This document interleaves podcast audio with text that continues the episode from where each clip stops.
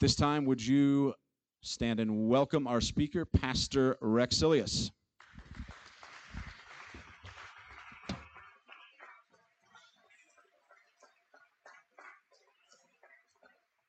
All right, sit down.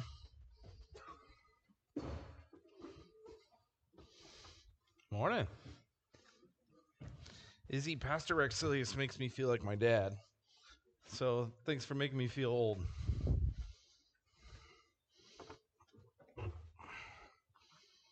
And you also prayed for sermon, which means there's no end time. So thank you for that. I can go as long as I want. There we go. All right. Turn your Bibles to 1 Samuel 13.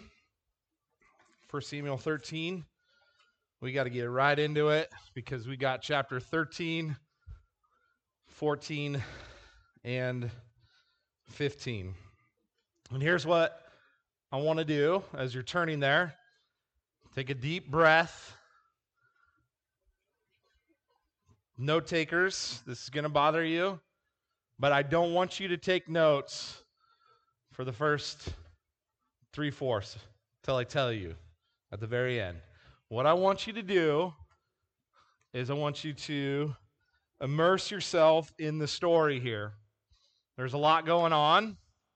Don't want you to be distracted because I might read too fast or something along those lines. I will tell you at the end, we'll have five or six different things to write down regarding disobedience, kind of the anatomy of disobedience. And so that will be a time to take notes. And then for you teachers, this is what undeserved, unmerited favor and grace looks like. You guys will get 100. Okay? All right. That's amazing grace, guys. Come on.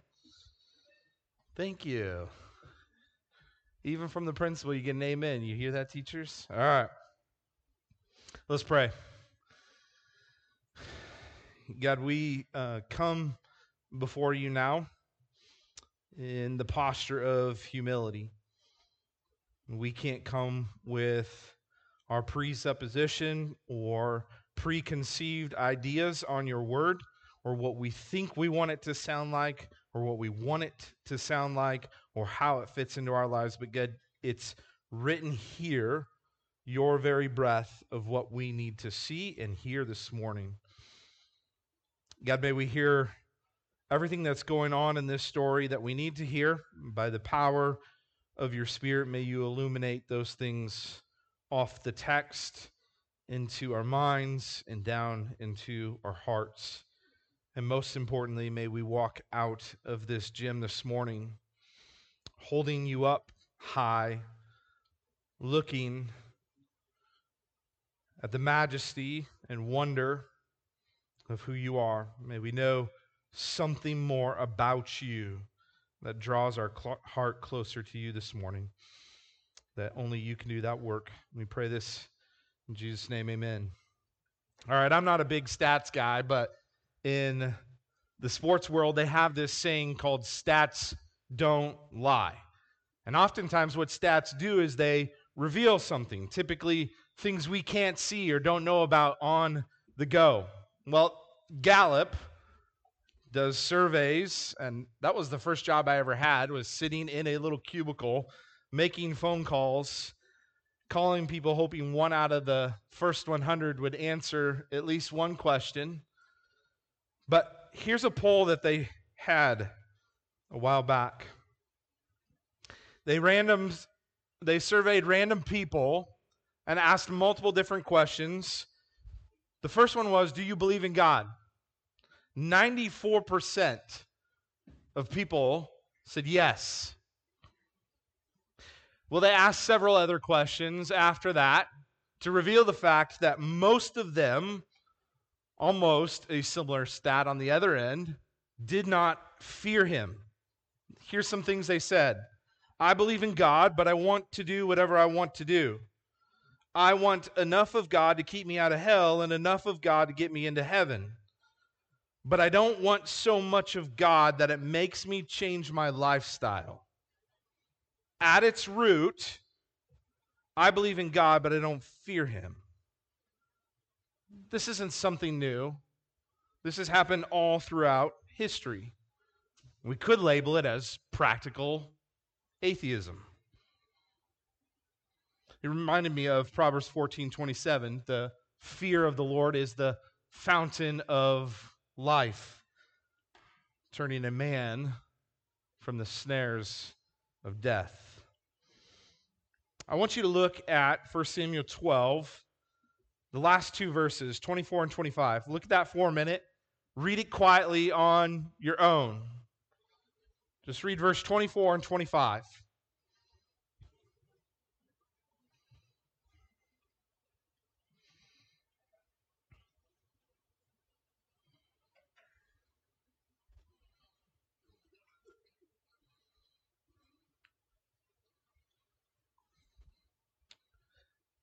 This is Samuel's final words, farewell speech, where you were last week. And he gives a charge there only fear the Lord, serve him faithfully with all your heart, for consider what great things he has done for you. But if you still do wickedly, you shall be swept away, both you and your king. Here's the main point today. It, it, and you don't have to write this down. Just listen, we'll come back. If you don't fear God, you will lack gospel self awareness. And if you lack that, you will plunge or tiptoe or snowball into a world of disobedience quickly. That's the point this morning. Now, to sum up the speech from last week, to pick up where we were, and it's pretty similar to Moses and Joshua here. You people don't have the hearts that you need, is what Samuel's reminding them and you're going to blow it. And the Lord is going to be merciful yet again. Oh, oh yeah, and also don't commit idolatry. Okay. Now, there's a lot that happens in chapter 13, 14, and 15. A ton of narrative detail. And we're going to go over some of it, but basically, what I want you to see, what I want you to hear this morning is that Saul begins to taste some success his prestige begins to build, his heart begins to puff up, he begins to con- be concerned more about outward appearances, and that begins to build more and more for him. And that begins to turn into the fear of man quickly for him that we'll see at the end of chapter 15. And his heart moves further away from the Lord, further away from what Samuel's trying to give a last cry to here. And eventually, this is going to be the fall of Saul. Now, Saul has a passivity problem and he has a prophet problem. He's not able to act, and when he does, he's always hesitant to have God. Remember, he comes back home, he tells his dad everything but the spiritual part, right? And even God's representatives that are around him, like Samuel, he doesn't like to get involved. We'll see that in our passage today. And you know what? You know you're in trouble when you're hesitant or you're unwilling to consult with God before you act. This, this is what a prayer life looks like. The question has been since chapter 10 would Saul, who becomes king that the people wanted so badly, exercise his rule under the authority of God and His Word? Would he do that? Can he do that? And then the rest of the narrative, chapters 11 through 15, reveals that he won't, that he wouldn't. And as this story progresses and unpacks, things are really good in chapter 11. But by the time we get to chapter 13 and 14, where we're at this morning, things go badly. So let's read. We're going to do a lot of reading and allow God's word to guide us here.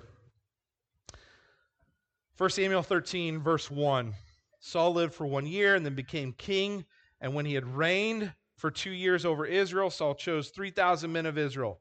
2,000 were with Saul in Michmash and the hill country of Bethel, and 1,000 were with Jonathan in Gibeah of Benjamin. Now, just real quick, I'm not a big numbers guy, but if you were to look back in chapter 11, verse 8, uh, we would see the people of Israel were 300,000 and the men of Judah were 30,000. Again, I'm not a numbers guy and I don't want to overly read into this, but something's going on, and we're going to see the numbers are going to dwindle even more throughout our study this morning. Whether that's pride of Saul, ah, I don't need that many people, or whether maybe some people are starting to be a little leery of his lead. I don't know. Look at verse 3. Jonathan defeated, underline Jonathan defeated, the garrison of the Philistines that was at Gibeah, or Geba, and the Philistines heard it.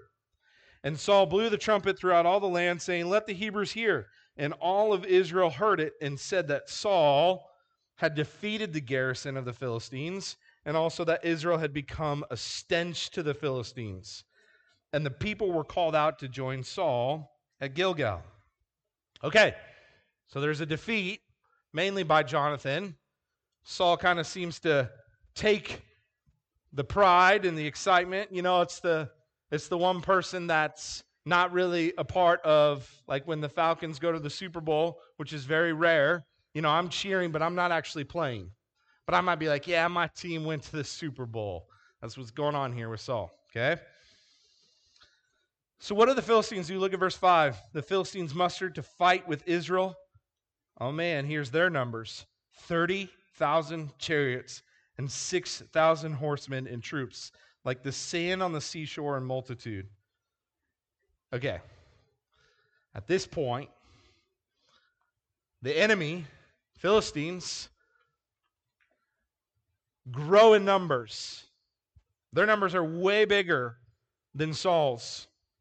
So look at verse 6. When the men of Israel saw that they were in trouble, for the people were hard pressed, so they can see how many are coming, the people hid themselves in caves and in holes and in rocks and in tombs and in the cisterns, and some Hebrews crossed the fords of the Jordan to the land of Gad and Gilead. Saul was still, look where Saul's at. What a pansy. He's still a Gilgal. And all the people are following him with trembling. You know why they wanted a king? To defeat the nations. Now, the king that they're following, they're following with fear. Look at verse 8 and 9. He waited seven days, the time appointed by Samuel, but Samuel did not come to Gilgal, and the people were scattering from him. So Saul said, Bring the burnt offering here to me and the peace offerings. And he offered the burnt offering. As soon as he finished the offering, the burnt offering, behold, Samuel came. And Saul went out to him to greet him. Samuel said, What have you done? And Saul said, Well, when I saw the people were scattering for me, and that you did not come within the days appointed, and that the Philistines had mustered at Michmash, I said, Now the Philistines will come down against me at Gilgal, and I'll have not sought the favor of the Lord, so I forced myself. Sounds like a religious person. We'll get there in a little bit. And offered the burnt offering. Verse 13. And Samuel said to Saul, You have done foolishly. You have not kept the command of the Lord your God, with which he commanded you. For then the Lord would have established your kingdom over Israel forever, but now your kingdom shall not continue. The Lord has sought out a man after his own heart, and the Lord has commanded him to be prince. Ha, notice that word there, prince, not king, over his people, because you have not kept what the Lord commanded you. And Samuel arose and went up to Gilgal, and the rest of the people went up after Saul to meet the army. They went up to Gilgal to Gibeah of Benjamin, and Saul numbered the people who were present with him. Look how many are with him now 600. Man, Saul is falling apart right before our eyes here. Samuel asks him, What have you done in verse 11? Where have we heard that question before? The exact same question. Genesis 3:13, right? God says to Eve, "What is this you have done?" We got the same tone here. And then also again, Genesis 2:15 with a representation here in verse 13 and verse 14. The phrase, you have not kept. You have not kept. You have not done what God has instructed you. You not, have not obeyed what has been commanded of you. Okay, now look up at verse 8 and 9. Let's just make a couple notes here. So Samuel doesn't arrive yet. So Saul takes this on himself to offer the sacrifice instead of waiting for Samuel, instead of being obedient to Samuel that we would have read about all the way back in chapter 10, where Samuel says, Just wait till I get there. Now, this might not seem like a big deal to you when you hear this, but what it is, is it is revealing that Saul is more concerned with his agenda and his timetable than following the word of the Lord. He's not trusting the Lord here, he's doing his own thing. Now, look at verse 13 and 14. Here's the question Is God's verdict here too harsh? It's the indictment, right? I mean, we might think, man, this is harsh. But the fact is, this is why we have to read Scripture with the character of God as, as the Bible tells us who God is. We have to read with that lens. God's verdict is absolutely just here because God's word is sure and it's certain and it's just and it's good. For us to think that we know better than God so that we operate how we wish rather than how He wants is the definition of pride and disobedience. That's what's going on here. And this right here reveals a deep failure in the life of Saul. He, he puts on the airs of a real, authentic, spiritual relationship with God, but he has none of its power. Did you hear that? NC students, NC adults, Christian school, did you hear that? I don't, think it's by mistake. Somehow, God miraculously, every time He brings me here, gives me a passage to address concerns when you're in a Christian atmosphere. I've heard it and I believe it to be true as I've seen in Scripture time and time again. Listen, might sting at first, but think about it. Pure evil is found most prevalently around religious things. You think about some of, with Halloween on the horizon, some of the movies that are coming out. A lot of them are based around religious characters. And the reason is because such evil is most attracted to light and likes to hide in it, is the reality of Lucifer, who's labeled as the son of the morning. It's beautiful. He's filled with light, but yet we know he's pure evil. He's a rebel against God. Guys, where light is, a lie is not far behind. A lie is not far behind. I often tell our, our church people Satan's best tactic is for you to have your booty in the pew and be far from him. That's the best place. He's got you fooled. And this is true with Saul. He, he does things that look good, he does things that look holy, he does things that look right. Think about it. He Saul enacts worship, Saul makes a sacrifice to God, Saul prepares his people for battle. It looks worthy of the Lord. It's filled with light and life. And yet, it's a lie. Saul did nothing to bring honor and glory to the Creator. He did it all for himself, and that increases all the more in these chapters.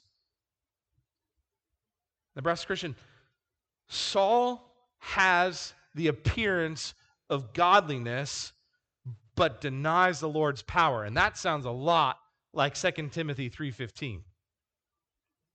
He attempts to manipulate the things of God to his own ends. Now the failure of Saul is to be truly devoted to the Lord, which is what was asked from him from day 1. When we have the appearance of faith without authentic faith, then we can anticipate absolute judgment. You've heard probably this illustration before, but it's really helped me in light of a Christmas tree. But you can always tell whether a tree is rooted in the ground by seeing if it grows and bears fruit, right? But but again, think about the Christmas tree.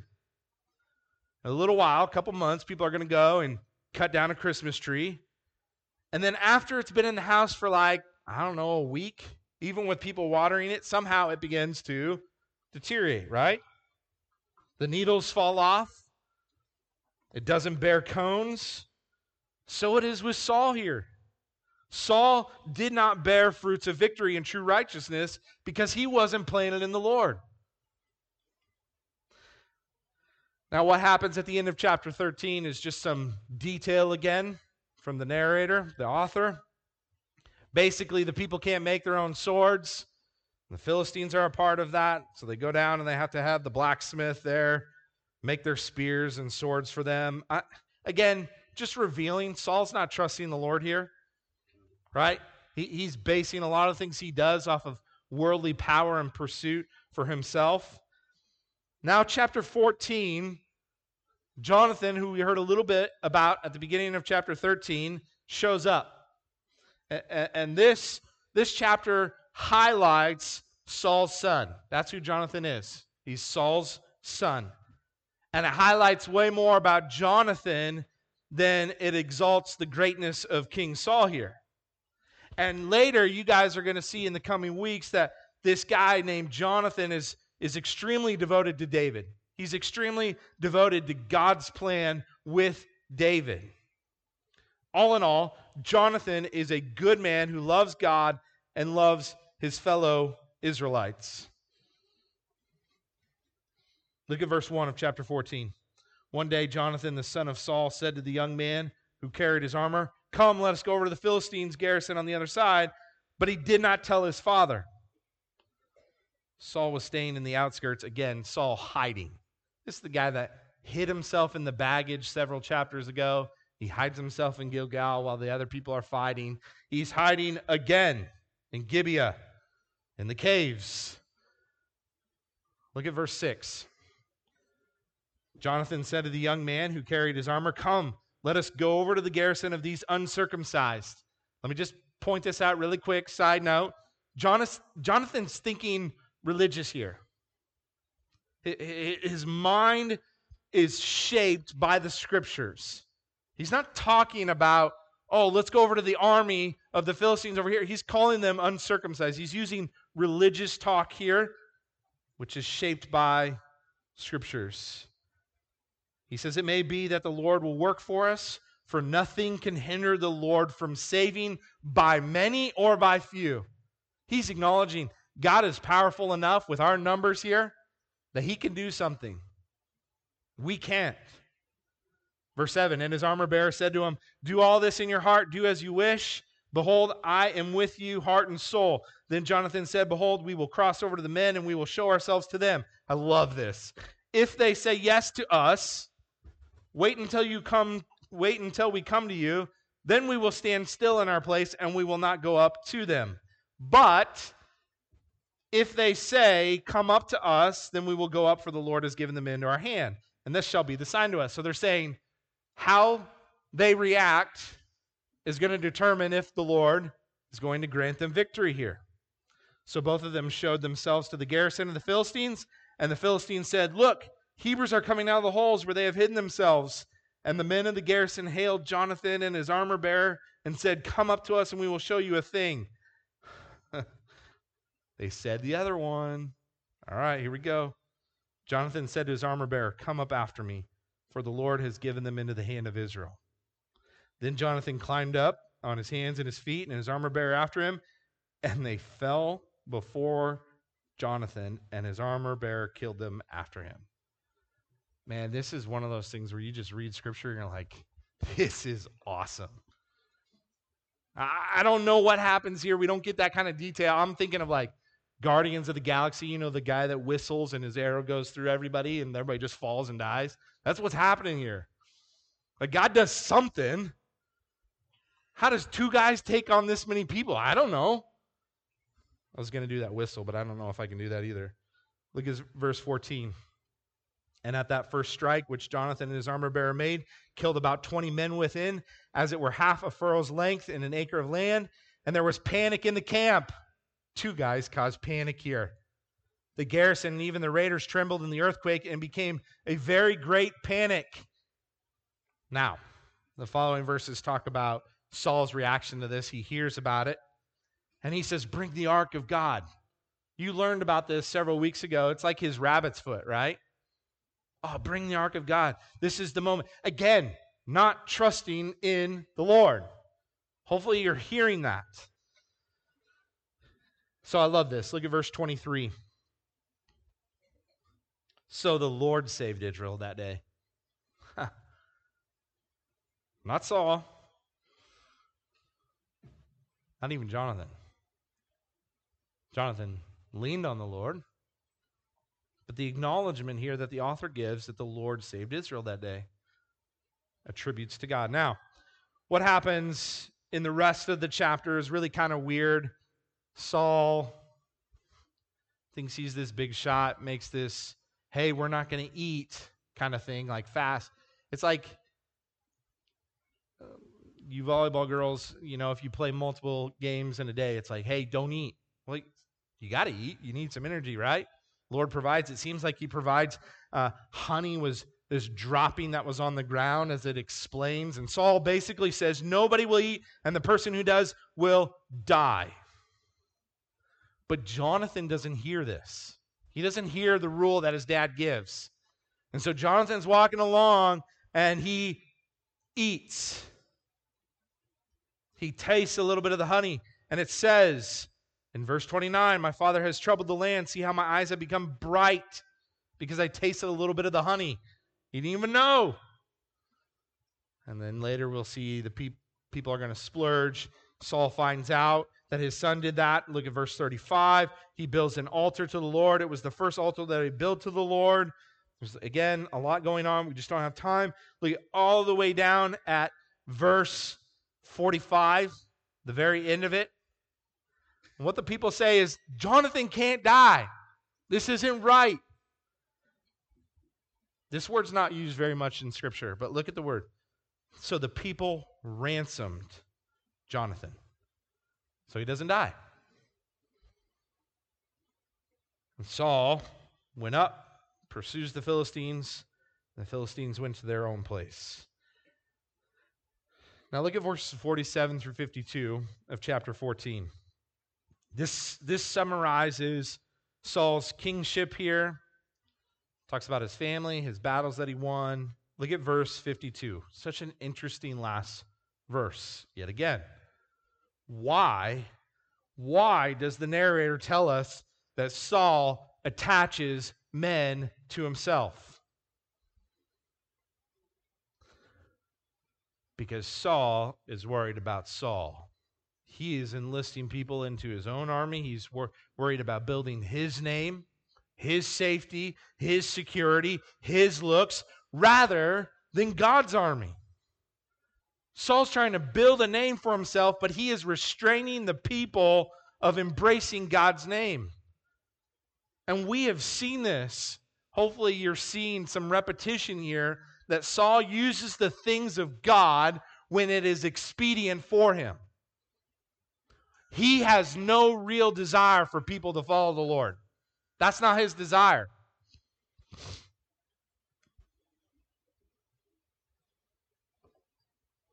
It also tells me again that Saul's kind of this pansy. You got to remember, Saul is the guy that couldn't find a donkey, right? And he's got to ask the guy next to him where it's at and kind of do all the work. And the guy next to him is the one that reminds him about, oh, that one guy, Samuel. Okay. Saul just doesn't think for himself. He doesn't. He's a weak man. All right, let's look at chapter 15. This is where it's at. Oh my goodness. This is the chapter of Saul's long and painful demise. And what we have in this chapter is hypocrisy and deceit and complete failure to hear the instructions that Samuel gives to him here in verse 1. And Saul is going to give us a little disobedient crash course here. Samuel said to Saul, The Lord sent me to anoint you king over his people Israel. Now, therefore, listen to the words of the Lord. Now, Samuel's going to tell him Amalek, he's been a pain all the way since Exodus 17. This guy's been around. This is, I, I was tempted, like, it's that one school, right, that you always compete against that you don't really like. But then I thought, well, this is a recording, so I'll be really careful. It's that one sibling that's annoying and won't leave you alone. And enough is enough. Okay? So Samuel gives him the instruction that you need to go take out the Amalek, uh, Amalek and the false gods that they have. Look at verse 10. And the word of the Lord came to Samuel. So Samuel finds out that Saul doesn't carry out everything. He goes, he defeats, he wins, but he wasn't supposed to take anything. And he takes a lot of things the cattle, the spoil. And Agag, the king, for the Amalekites, he takes as well. And he's the one guy he doesn't kill. Look, verse 10 The word of the Lord came to Samuel. I regret. God informing Samuel here, I regret that I have made Saul king, for he has turned back from the following me and has not performed my commandments. We don't have time to go into the, the theological end here, but God is a God that doesn't regret. But he's trying to sympathize here. This is what I told you. You don't want a king. And when Samuel hears this, into verse 11, he was angry and he cried to the Lord all night. So Samuel rose early to meet Saul in the morning, and it was told Samuel, Saul came to Carmel, and behold, he set up a monument for himself. Huh. Who sets up a statue of themselves? This guy does. He turns and he passed on. He went down to Gilgal, and Samuel said to Saul, and Saul said to him, Oh, blessed be to you, Lord. I have performed the commandment of the Lord. Samuel said to him, What then? This is like my favorite line in this whole book. What then is this bleating of sheep in my ears and the lowing of the oxen that I hear?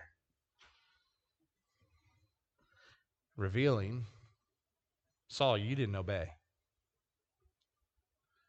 It's, it's, it's a religious person trying to get out in front. Look what I've done. It's like partial obedience. Hey, is 98% of obedience disobedience? Yes. Yes. Look at verse 15. Saul said, They have brought them from the Amalekites, for the people spared the best of the sheep and of the oxen to sacrifice to the Lord your God, and the rest we have devoted to destruction. Then Samuel said to Saul, Stop. He stops him in mid sentence. Just stop. I will tell you what the Lord has said to me this night. And he said to him, Speak. And Samuel said, Though you are little in your own eyes, are you not the head of the tribes of Israel? Acknowledging that God has, is the one who made him king, not Saul being great, but God. The Lord anointed you king over Israel, verse 18, and the Lord sent you on a mission and said, Go, devote to destruction the sinners of the Amalekites and fight against them until they are consumed. Why then did you not obey the voice of the Lord? Verse 19. Why did you pounce on the spoil and do what was evil inside of the Lord? What does Saul say? He says to Samuel, I've obeyed the voice of the Lord. I've gone on the mission on which the Lord has sent me. I brought Agag, the king of the Amalek, and I have devoted the Amalekites to destruction.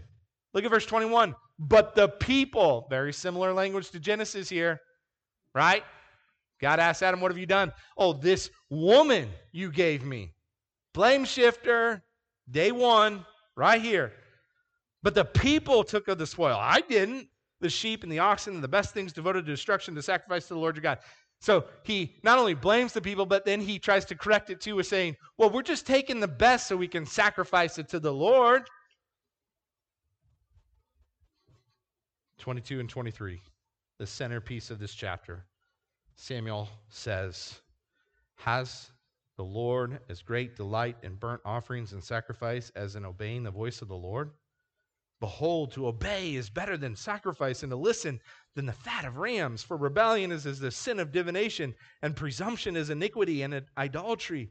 Because you have rejected the word of the Lord, he has also rejected you from being king. We got to read this just for context. There you go, Z. Context, context, context. Look at verse 24. Saul said to Samuel, I have sinned, for I have transgressed the commandment of the Lord and your words, because I feared the people. I feared the people, not the Lord. I feared the people. Now, therefore, he's pleading with Samuel here Pardon my sin. Return with me. I need you. Just like he attached himself to people he needs at the end of 14, he finally gets to the point where he's like, Yeah, I need you, Samuel. Verse 26 Samuel said to Saul, I will not return with you. Reminds him yet again, You have rejected the word of the Lord, and the Lord has rejected you from being king over Israel. 27 As Samuel turned to go away, Saul seized the skirt of his robe and it tore. Samuel said to him, The Lord has torn the kingdom of Israel from you this day and has given it to a neighbor of yours who is better than you. That's going to point to David, which you'll get in the coming weeks.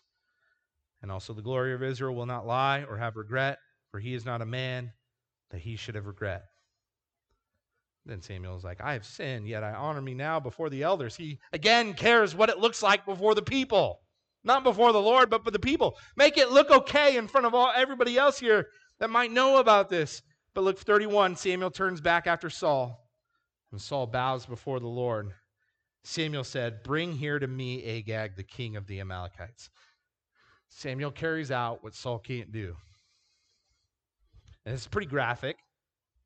Look at verse 33, just read it. He doesn't just kill Agag, he cuts him up into pieces.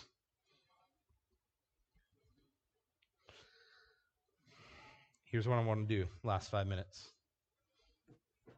Here's your note taking. Let's talk about disobedience here. And disobedience often flows or begins or starts to take root or grow out of a lack of the fear for the Lord. Number one, I got to go somewhat quick, so if you miss it, find me afterwards.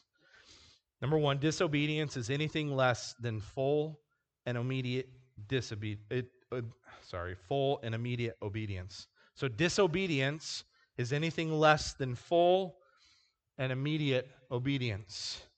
Now, we might ask ourselves are there areas in our lives in which we're not obeying God fully here? And those of us who are religious were often tempted to cover up over rebellion with rituals, to substitute ceremony for surrender. We disobey in one area, and what we try to do is we try to make it up to God with offering something in some other area. Nebraska Christian, religion tries to pay off God. But religious people labor under this delusion that they have the right to retain control of their lives. Religion wants to obey God, but only on its own terms. Terms that are partial or delayed or have conditional obedience. And that's all just a various a list of various forms of disobedience there. Number 2, disobedience grows out of a greedy desire. Disobedience grows out of a greedy desire. The heart of Saul's disobedience is that he wants to be a famous king with world class power. That is why he spares Agag. That's why he keeps the spoils. That's why he builds a monument statue of himself. And why, when Samuel confronts him, his only concern is not repenting before the Lord, but that it looks right before the people. Everyone in this room has a king in here. Something that you crave to make you feel happy and to make you feel secure. Sin always grows out of some deep soul dissatisfaction something we feel like we have to have in order to have a happy and secure life. I hate, I, I do. I hate I hate the way what's being marketed to you by the world is find yourself, care for yourself, look for you. No, slay yourself.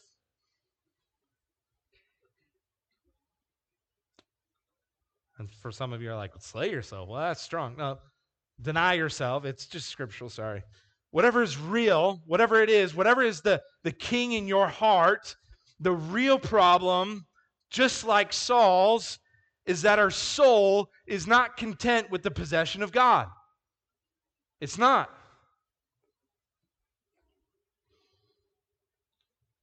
Our idolatrous, greedy desire for other things fuels our disobedience. Number three, disobedience further estranges us from God, which leads to increasing irrational behavior. I'm going to guess a lot of you adults have probably seen this in some people's lives. This moment is a defining one in Saul's life. From this point on, he's going to plummet into this epic tailspin. Instead of repenting, which he had several opportunities here, his heart grows harder and harder and harder. Nebraska Christian, selfish desire grows out of a feeling of separation from God.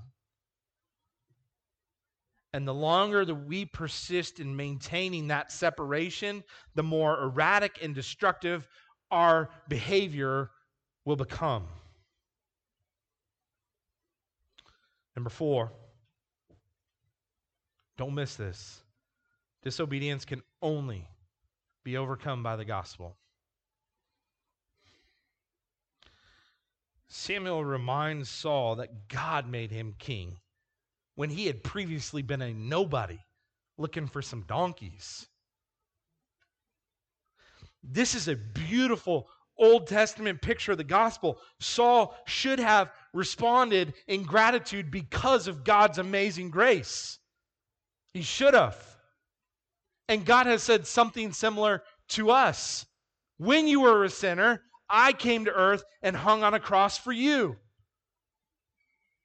The God of the universe sacrificed himself for us and loves us immeasurably. There's now no condemnation for those who are in Christ, who promises goodness and mercy to us all the days of our life.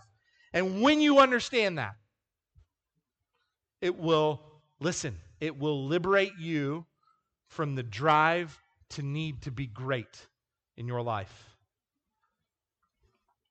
The great news of the gospel is that Christ fulfilled obedience perfectly for us. But then, in return, was given rejection and punishment at the end of his life. He died the death you deserved. He paid the price, past, present, future. And that line there, look at verse 22 of 15. That line, to obey is better than sacrifice. The author of Hebrews applies that to Jesus, and I love it. It's Hebrews 10, 5 through 10. It's so cool. Why? Because Jesus obeyed fully and perfectly, and then on top of that, sacrificed himself.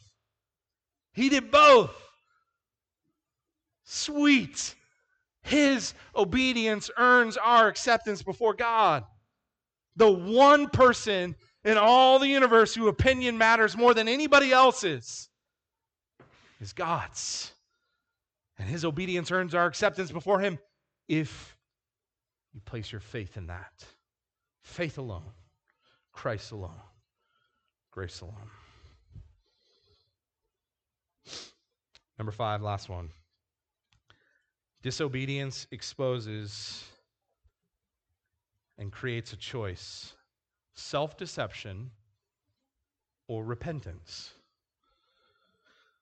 So Saul succumbs to the temptation of following the wrong narrative. He constructs a narrative that's trying to excuse his sin here. He blames other for the disobedience. He attempts to make up for mistakes with sacrifices. Remember, he says, I forced myself to do this. He generally asserts himself that he, I'm a pretty good individual. Remember, he comes out and he meets Samuel. Oh, look what I've done for the Lord. when confronted with our sin, we all find ourselves in a situation similar to Saul's. Like Saul, we may rationalize our disobedience and we might follow a non biblical narrative. We can try to blame others for our disobedience. Ah, I had I had a bad class. Like there was no good friends in there that I could have. It's on them. No, no, that's on you. We try to make up for our mistakes by doing extra. Or maybe we just kind of point out, I'm not as bad as so and so. But that is a path without an exit. Once we, we begin to rationalize, we begin to spin this web of our own demise, deceiving ourselves until, like Samuel's robe, our lives are torn in two. Listen, God does not want our rationalizations, He wants our repentance. He does not want our sacrifices, He wants our submission. Now, the choice is passed for Saul, but not for us. The choice between self deception and repentance, between death and life, stands before each and every single one of you today. Now,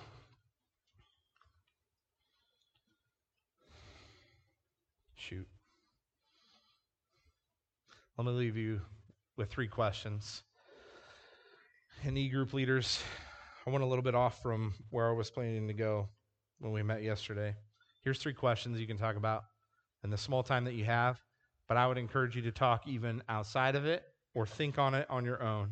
Number one, what ways do you cover up disobedience?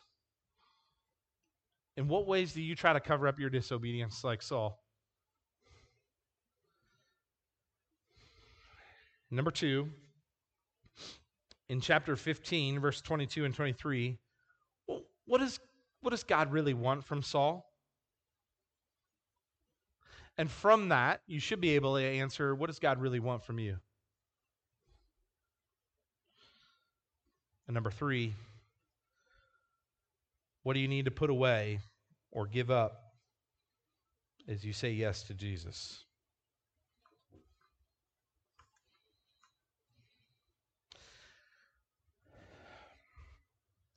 I feel like I need to just say this and kind of point it out so that you can see Scripture as a whole with where you're at in 1 Samuel here. So this is where we're going to end. You can you don't have to take notes here. Just want you to see this and know this. Saul's life is pretty tragic, and it mirrors, in many ways, Eli. Do you remember Eli? Remember him? Week one, two, three. He was like the big fat guy that falls off his seat and breaks his neck and dies. And some of you are like, huh, that's not true. Yeah, it is. Chapter 4, verse 18. It's weird. But here's what I want you to point out scripture always supports scripture. Eli was passive, so was Saul. Eli was lackadaisical with the things of God. Saul is manipulative with the things of God. Eli and Saul treated God's holy sacrifices with some contempt. And both Eli and Saul get their leadership stripped from them. Eli and Saul were told that the true priest, Samuel, and the true king, David, respectively, would replace them. And we know that scripture points to the ultimate prophet, priest, king, Jesus. Because everybody falls short. We cannot do what God has done. We cannot use religious, spiritual things like the many people we see in Scripture. Fear God, not man. Obey the voice of the Lord, not man. Let's pray. God, you are gracious. You are good. You are merciful. You are the author of salvation. You are the creator of the universe. You are an infinite God. We are finite creatures. God, would you break our hearts in the areas that we try to put ourselves in the repetitive state that we see in scriptures? What is this you have done? You have not kept. You have not kept because we lack a fear of you. Even from our passage this morning, we see it so clear. Those who do not fear you There's absolute, rightful judgment. God, I pray that you would do a work that only you can do in the hearts here, that we would not be deceived because we go to a Christian school, because we do Christian things, that our heart may be far from you. God, would you reveal that to us even in the coming days and weeks? Would you by your grace, give us sleepless nights until we surrender to you. God, it is not about sacrifice, but it is surrender and submission. I pray that for each. In Jesus' name, amen.